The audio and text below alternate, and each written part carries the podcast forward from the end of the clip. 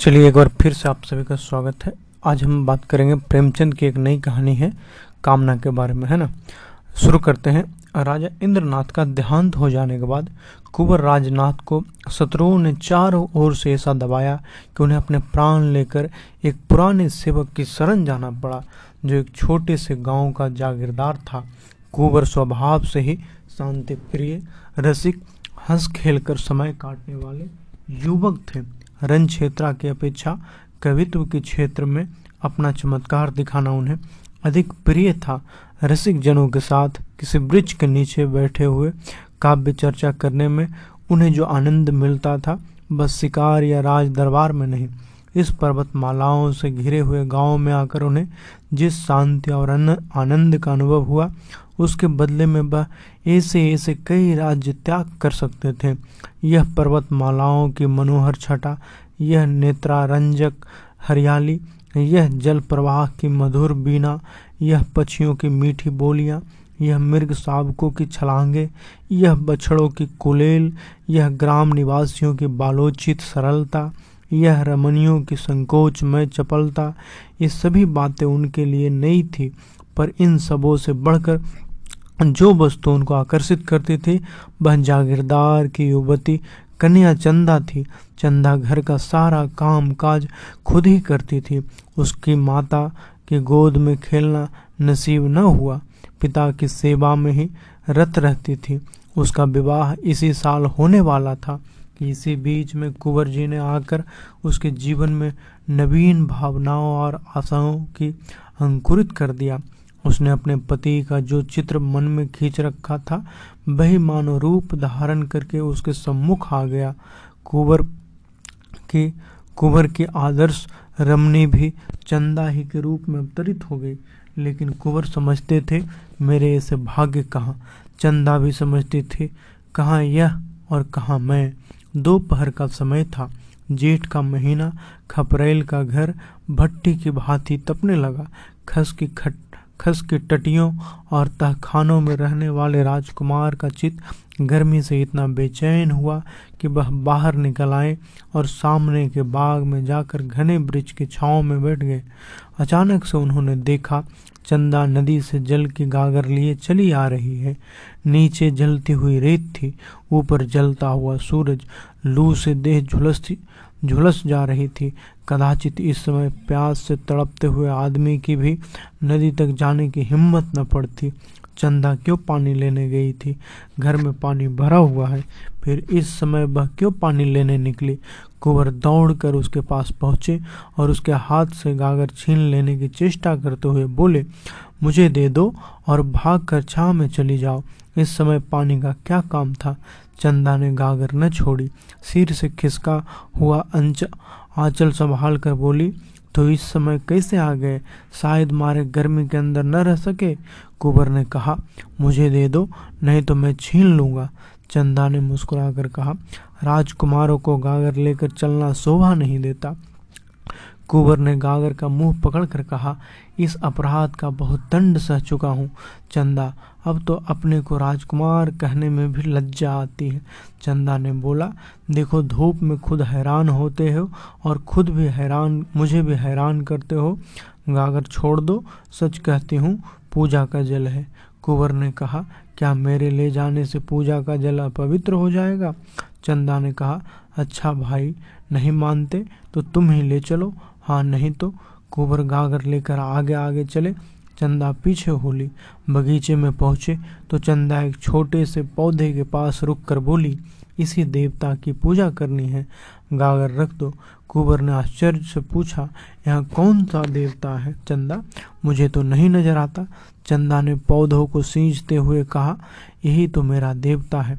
पानी पीकर पौधों की मुरझाई हुई पत्तियाँ हरी हो गई। मानो उनकी आँखें खुल गई हो। कुंवर ने पूछा, यह पौधा क्या तुमने लगाया है चंदा? चंदा ने पौधों को एक सीधी लकड़ी से बांधते हुए कहा हाँ उसी दिन तो जब तुम यहाँ आए थे, यहाँ पहले मेरी गुड़ियों का घरौंदा था। मैंने गुड़ियों पर छाह करने के लिए अमोल लगा दिया था, फिर मुझे इसकी याद नहीं रही। घर के काम धंधों में भूल गई। जिस दिन तुम यहाँ आए मुझे न जाने क्यों इस पौधों की याद आ गई। मैंने आकर देखा तो वह सूख गया था। मैंने तुरंत पानी लाकर इसे सींचा तो कुछ कुछ ताज़ा होने लगा। तब से इसे सींचती हूँ। देखो कितना हरा भरा हो गया है। यह कहते कहते उसने सिर उठाकर कुंवर की ओर ताकते हुए कहा, और सब काम भूल जाऊँ। कहा, और सब काम भूल जाऊँ, पर इस पौधे को पानी देना नहीं भूलती। तुम ही इसके प्राण दाता हो। तुम्हें ने आकर इसे ज़िंदा कर दिया, नहीं तो बेचारा सूख गया होता। यह तुम्हारे शुभ आगमन का स्मृति चिन्ह है। जरा इसे देखो, मालूम होता है, हंस रहा है। मुझे तो जान पड़ता है कि यह मुझसे बोलता है। सच कहूँ, कभी यह रोता है, कभी हंसता है, कभी रूठता है। आज तुम्हारा लाया हुआ पानी पाकर यह फूला नहीं समाता। एक एक पत्ता तुम्हें धन्यवाद दे रहा है। कुबर को ऐसा जान पड़ा, मानो वह पौधा कोई नन्हा सा क्रीड़ा, क्रीड़ाशील बालक है। जैसे चुंबन से प्रसन्न होकर बालक गोद में चढ़ने के लिए दोनों हाथ फैला देता है, उसी भांति यह पौधा भी हाथ फैलाए जान पड़ा। उसके एक एक अणु में चंदा का प्रेम झलक रहा था। चंदा के घर में खेती के सभी औज़ार थे। कुंवर एक फावड़ा उठा लाए और पौधों का एक थाला बनाकर चारों ओर ऊँची मेड़ उठा दी। फिर खुरपी लेकर अंदर की मिट्टी को गाड़, अंदर की मिट्टी को गाड़ दिया। पौधा और भी लल्हा उठा। चंदा बोली, कुछ सुनते हो? क्या कह रहा है? कुंवर ने मुस्कुराकर कहा हाँ कहता है, अम्मा की गोद में खेलूँगा। चंदा ने कहा, नहीं कह रहा है, इतना प्रेम करके फिर भूल न जाना। मगर कुंवर को अभी राजपुत्र होने का दंड भोगना बाकी था। शत्रुओं को न जाने कैसी उनकी टोह मिल गई। इधर तो हित चिंतकों के आग्रह से बेबस होकर बूढ़ा कुबेर सिंह चंदा और कुबेर के, कुंवर के विवाह की तैयारी कर रहा था। उधर शत्रुओं का एक दल सिर पर आ पहुँचा। कुंवर ने उस पौधों के आसपास फूल पत्तों लगाकर एक फुलवारी सी बना दी थी। पौधों को सींचना अब उनका काम था। प्रातः काल व कंधों पर कांवर रखे, नदी से पानी ला रहे थे कि दस बारह आदमी ने उन्हें रास्ते में घेर लिया। कुबेर सिंह तलवार लेकर दौड़ा, लेकिन शत्रुओं ने उसे मार गिराया। अकेला अस्त्रहीन कुबर क्या करता? कंधों पर कावर रखे हुए बोला, अब क्यों मेरे पीछे पड़े हो भाई? मैंने तो सब कुछ छोड़ दिया है।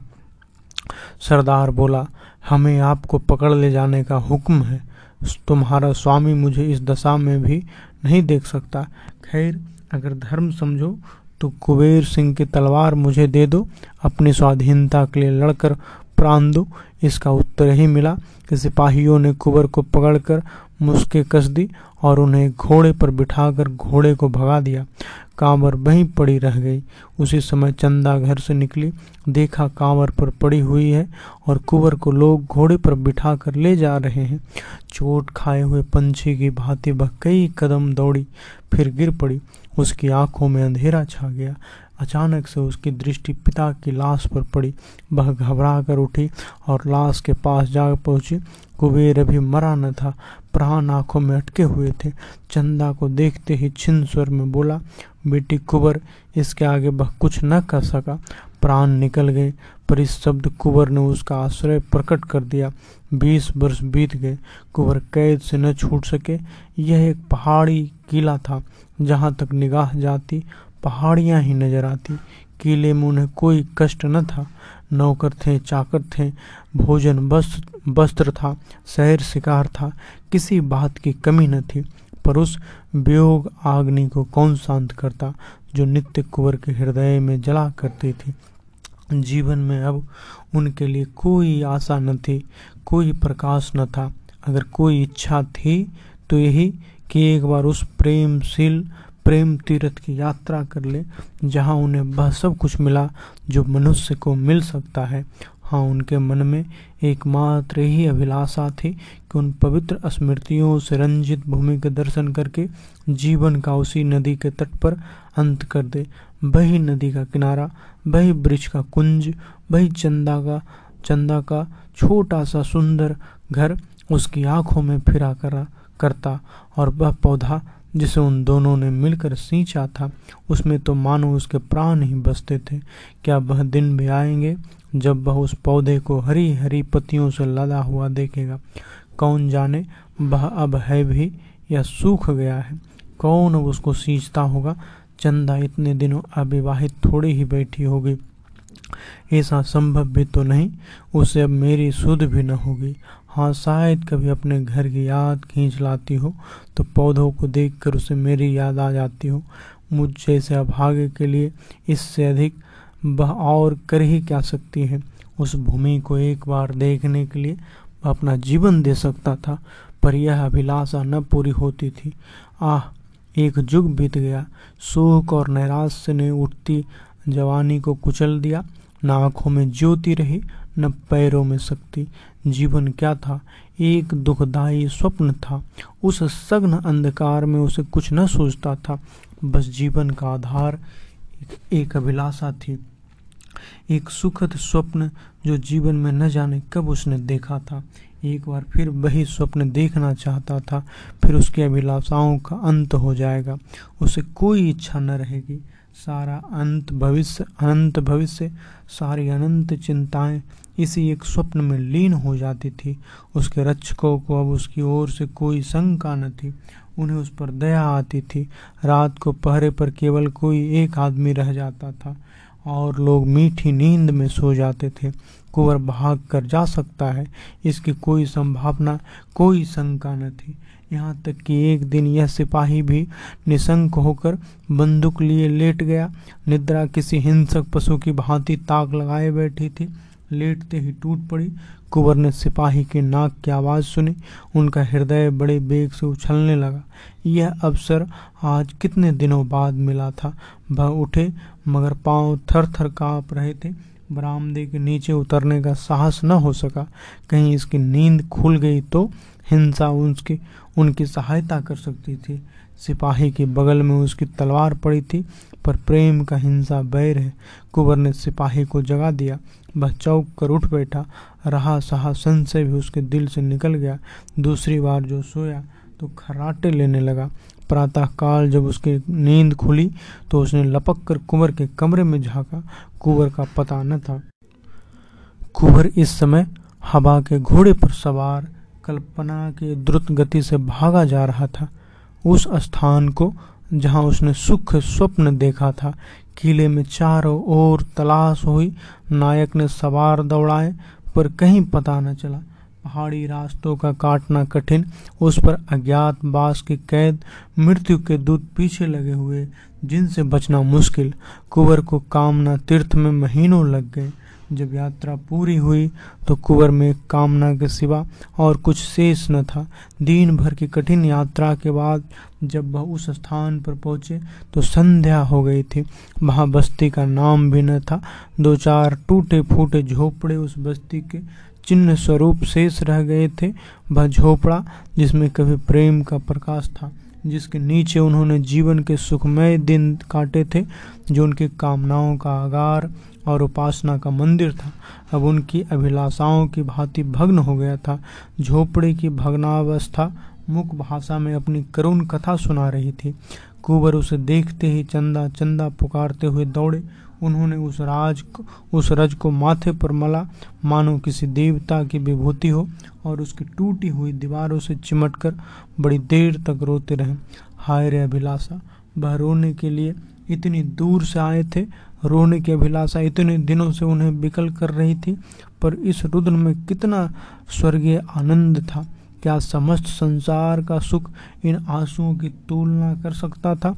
तब वह झोपड़े से निकले, सामने मैदान में एक वृक्ष हरे हरे नवीन पल्लवों की गोद में लिए मानो उनका स्वागत करते खड़ा था। यह वह पौधा था जिसे आज से बीस वर्ष पहले दोनों ने आरोपित किया था।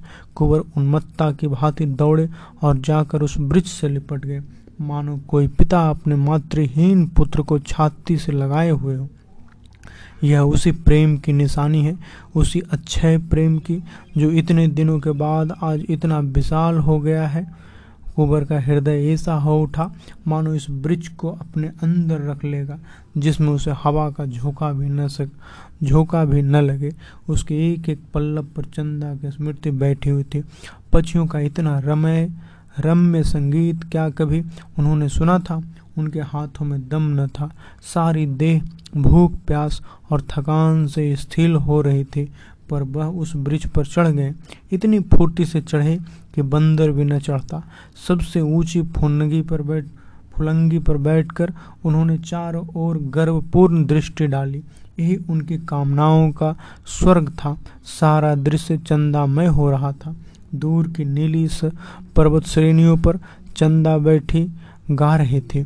आकाश में तैरने वाली लालिमा मई नौकाओं पर चंदा ही उड़ी जाती थी। सूर्य की श्वेत पीत प्रकाश की रेखाओं पर चंदा ही बैठी हंस रही थी। कुंवर के मन में आया, पक्षी होती तो इन्हीं डालियों पर बैठा हुआ जीवन के दिन पूरे करता। जब अंधेरा हो गया तो कुबर के नीचे उतरे और उसी वृक्ष के नीचे थोड़ी सी भूमि झाड़ कर पत्तियों की सैया बनाई और लेटे। यही उनके जीवन का स्वप्न स्वर्ण स्वप्न था। आह, यही वैराग्य। अब इस अब वह इस वृक्ष की शरण छोड़कर कहीं न जाएँगे। दिल्ली के तख्त के लिए भी वह इस आश्रम को न छोड़ेंगे। उसी स्निग्ध अम्ल चांदनी में सहसा एक पक्षी आकर उस वृक्ष पर बैठा और दर्द में डूबे हुए स्वरों में गाने लगा। ऐसा जान पड़ा मानो वह वृक्ष सिर ढूंढ रहा है। वह नीरव रात्रि उस वेदनामय संगीत से हिल उठी। कुबर का हृदय इस तरह ऐठने लगा, मानो वह फट जाएगा। स्वर में करुणा और वियोग की तीर से भरे हुए थे। आह पक्षी तेरा भी जोड़ा अवश्य बिछुड़ गया है। नहीं तो तेरे राग में इतनी व्यथा, इतना विषाद, इतना रुद्न कहाँ से आता? कुबर के हृदय के टुकड़े हुए जाते थे। एक एक स्वर तीर के भांति दिल को छेदे डाल, छेदे डालता था। वह बैठे न रह सके। उठकर आत्म विस्मृति की दशा दशा में दौड़ते हुए झोपड़े में गए। वहाँ से फिर वृक्ष के नीचे आए। उस पक्षी को कैसे पाए? कहीं दिखाई नहीं देता। पक्षी का गाना बंद हुआ तो बंद हुआ तो कुंवर को नींद आ गई। उन्हें स्वप्न में ऐसा जान पड़ा कि वही पक्षी उनके समीप आया। कुंवर ने ध्यान से देखा तो वह पक्षी न था। चंदा थे। हाँ प्रत्यक्ष चंदा थे। कुंवर ने पूछा, चंदा, यह पक्षी यहाँ कहाँ? चंदा ने कहा, मैं ही तो वह पक्षी हूँ। कुंवर तुम पक्षी हो? क्या तुम्हें गा रही थी? चंदा ने कहा हाँ प्रियतम, मैं ही गा रही थी। इसी तरह रोते रोते एक युग बीत गया। कुंवर ने कहा, तुम्हारा घोंसला कहाँ है?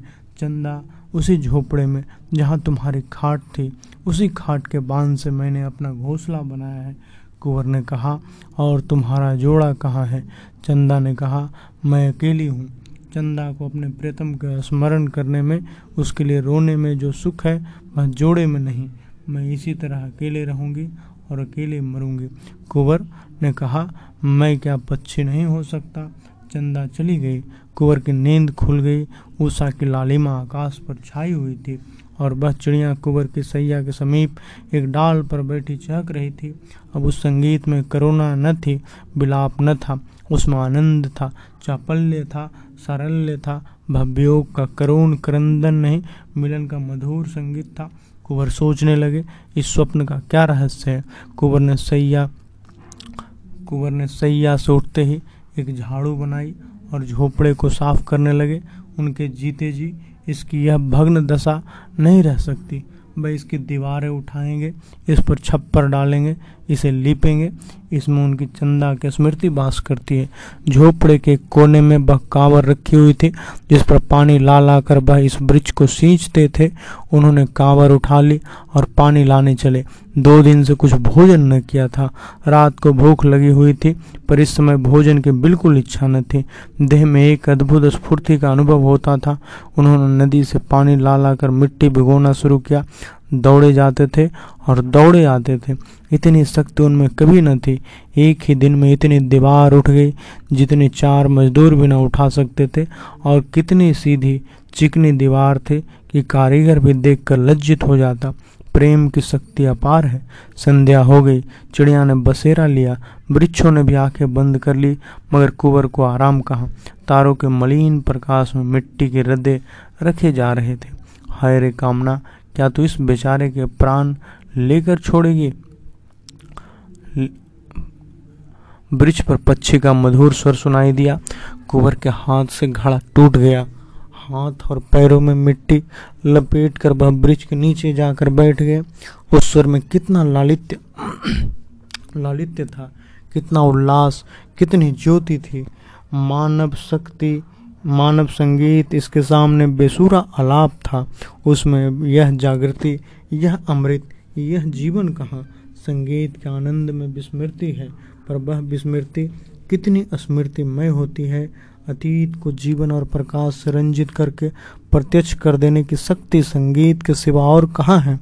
कुंवर के हृदय नेत्रों के सामने वह दृश्य खड़ा हुआ। जब चंदा इसी पौधे को नदी से जल ला ला कर सींचती थी, हाय क्या वे दिन फिर आ सकते हैं? सहसा एक बटोही आकर खड़ा हो गया और कुंवर को देखकर वह प्रश्न करने लगा, जो साधारणता दो अपरिचित प्राणियों में हुआ करते हैं। कौन हो? कहाँ से आते हो? और कहाँ को जाओगे? पहले वह भी इसी गाँव में रहता था, पर जब गाँव उजड़ गया तो समीप के एक दूसरे गाँव में जा बसा था। अब भी उसके खेत यहाँ थे। रात को जंगली पशु से अपने खेतों की रक्षा करने के लिए वह आकर सोता था। कुंवर ने पूछा, तुम्हें मालूम है इस गाँव में कुबेर सिंह ठाकुर रहते थे? किसान ने बड़ी उत्सुकता से कहा हाँ हाँ भाई, जानता क्यों नहीं? बेचारे यहीं तो मारे गए। तुमसे भी क्या जान पहचान थी तुमसे भी क्या जान पहचान थी कुंवर सिंह ने कहा हाँ हाँ उन दिनों कभी कभी आया करता था। मैं भी राजा की सेवा में नौकर था। उनके घर में और कोई न था। किसान ने कहा, अरे भाई, कुछ न पूछो। बड़ी करुण कथा है। उनकी स्त्री तो पहले ही मर चुकी थी। केवल लड़की बच रही थी। आह, कैसी सुशीला, कैसी सुघड़ लड़की थी। उसे देखकर आँखों में ज्योति आ जाती थी। बिल्कुल स्वर्ग की देवी जान पड़ती थी। जब कुबेर सिंह जीता था, तभी कुंवर राजनाथ यहाँ भाग कर आए थे और उसके यहाँ रह रहे थे। उस लड़की की कुंवर से कहीं बातचीत हो गई। जब कुंवर को शत्रुओं ने पकड़ लिया तो चंदा घर में अकेले रह गई। गाँव वालों ने बहुत चाहा कि उसका विवाह हो जाए। उसके लिए बरों का तोड़ा न था भाई। ऐसा कौन था जो उसे पाकर अपने को धन्य न मानता? पर वह किसी से विवाह करने पर राज़ी न हुई। यह पेड़ जो तुम देख रहे हो, तब छोटा सा पौधा था। उसके आसपास फूलों के कई और क्यारियाँ थीं। इन्हीं को गोड़ने, निराने, सींचने में इतना दिन कटता था, बस यही करते, कहती थी कि हमारे कुबर आते होंगे। कुबर की आँखों से आँसू के वर्षा होने लगी। मुसाफिर ने जरा दम लेकर कहा दिन दिन घुलती जाती थी, तुम्हें विश्वास न आएगा भाई। उसने दस साल इसी तरह काट दिए। इतनी दुर्बल हो गई थी कि पहचानी न जाती थी, पर अब भी उसे कुंवर साहब के आने की आशा बनी हुई थी।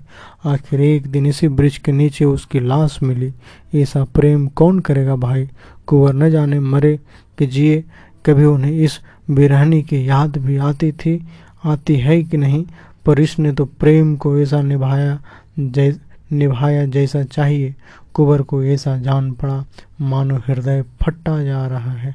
वह कलेजा थाम कर बैठ गए। मुसाफिर के हाथ में एक सुलगता हुआ उपला था। उसने चिल्लम भरी और दो चार दम लगाकर बोला, उसके मरने के बाद यह घर गिर गया। गाँव पहले ही उजाड़ था। अब तो और भी सुनसान हो गया।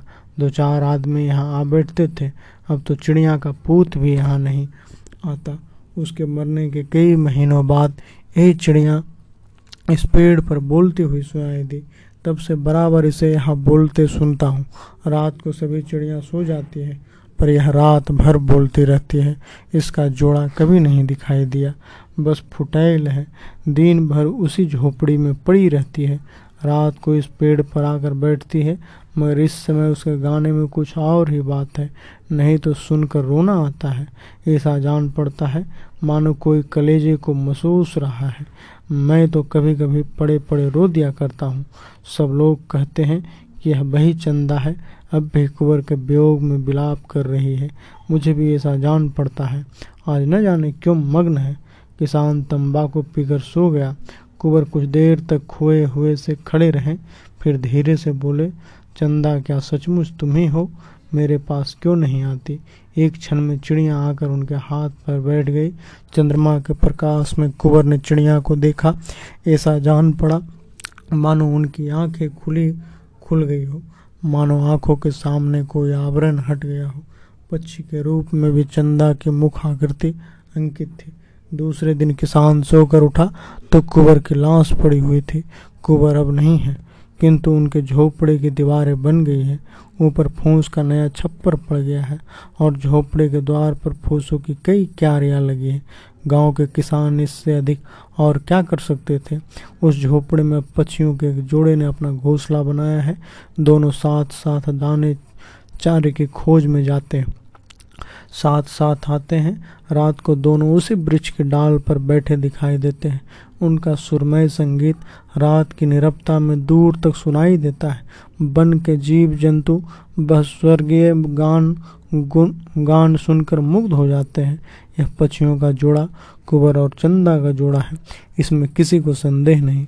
एक बार एक ब्याघर ने इन पक्षियों को फंसाना चाहा, पर गाँव वालों ने उसको मारकर भगा दिया। उम्मीद करते हैं। प्रेमचंद की यह लिखी हुई कहानी आपको बेहद मार्मिक, बेहद पसंद आया होगा, है ना? जल्दी मिलते हैं एक नई कहानी के साथ। थैंक यू सो मच जय हिंद।